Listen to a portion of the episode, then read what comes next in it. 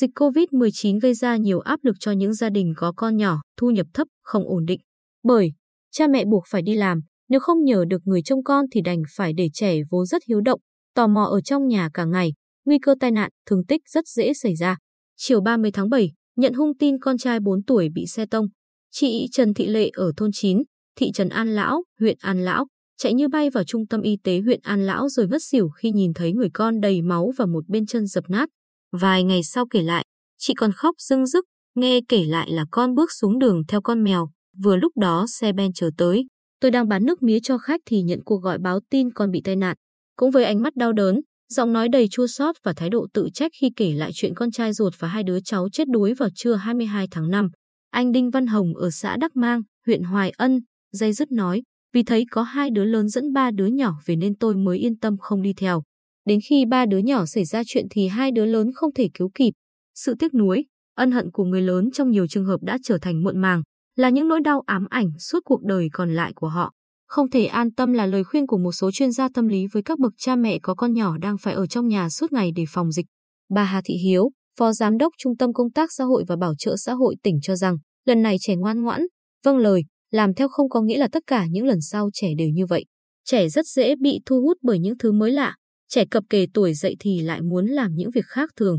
Không ít bậc cha mẹ đi làm khóa cửa ngoài, để con trẻ ở trong nhà cùng chiếc tivi, điện thoại và cảm thấy yên tâm nên không kiểm tra con xem chương trình gì, trò chuyện qua mạng cùng ai mỗi ngày. Theo thống kê của Sở Lao động Thương binh và Xã hội, trong 5 tháng đầu năm 2021, đã có 637 vụ tai nạn thương tích trẻ em trên toàn tỉnh. Trong đó phổ biến là chuyện trẻ té ngã, 140 vụ, tai nạn giao thông, 52 vụ, đuối nước, 17 vụ, 15 trẻ tử vong. Trẻ từ 6 đến dưới 16 tuổi dễ bị tai nạn thương tích hơn trẻ dưới 6 tuổi. Cũng theo thống kê này, hiểm họa trẻ phải đối mặt khi ở nhà là té ngã, điện giật, xúc vật cắn, bỏng, bạo hành. Vậy phải làm sao để trẻ an toàn khi ở nhà cả ngày? Ông Nguyễn Văn Hùng, Phó Giám đốc Sở Lao động Thương binh và Xã hội cho rằng, trước hết, các bậc cha mẹ hãy tự trang bị kiến thức cho mình và dành nhiều sự quan tâm đến trẻ. Nếu phải để trẻ một mình ở nhà thì mỗi ngày kiểm tra, ra soát, loại bỏ các thứ có nguy cơ gây tai nạn thương tích với trẻ và trang bị kiến thức phòng, tránh nguy cơ, xử lý sự cố ngoài ý muốn cho số trẻ từ 6 đến dưới 16 tuổi.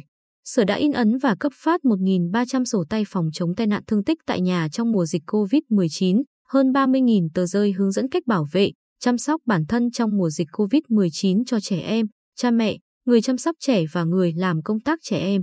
Các sở, ngành, hội đoàn thể có liên quan, Ủy ban Nhân dân các huyện, thị xã, thành phố, các cơ sở trợ giúp, chăm sóc trẻ em cần quan tâm tổ chức phổ biến kiến thức, hướng dẫn cha mẹ, người chăm sóc trẻ em, gia đình, cộng đồng kỹ năng giám sát, trông coi trẻ.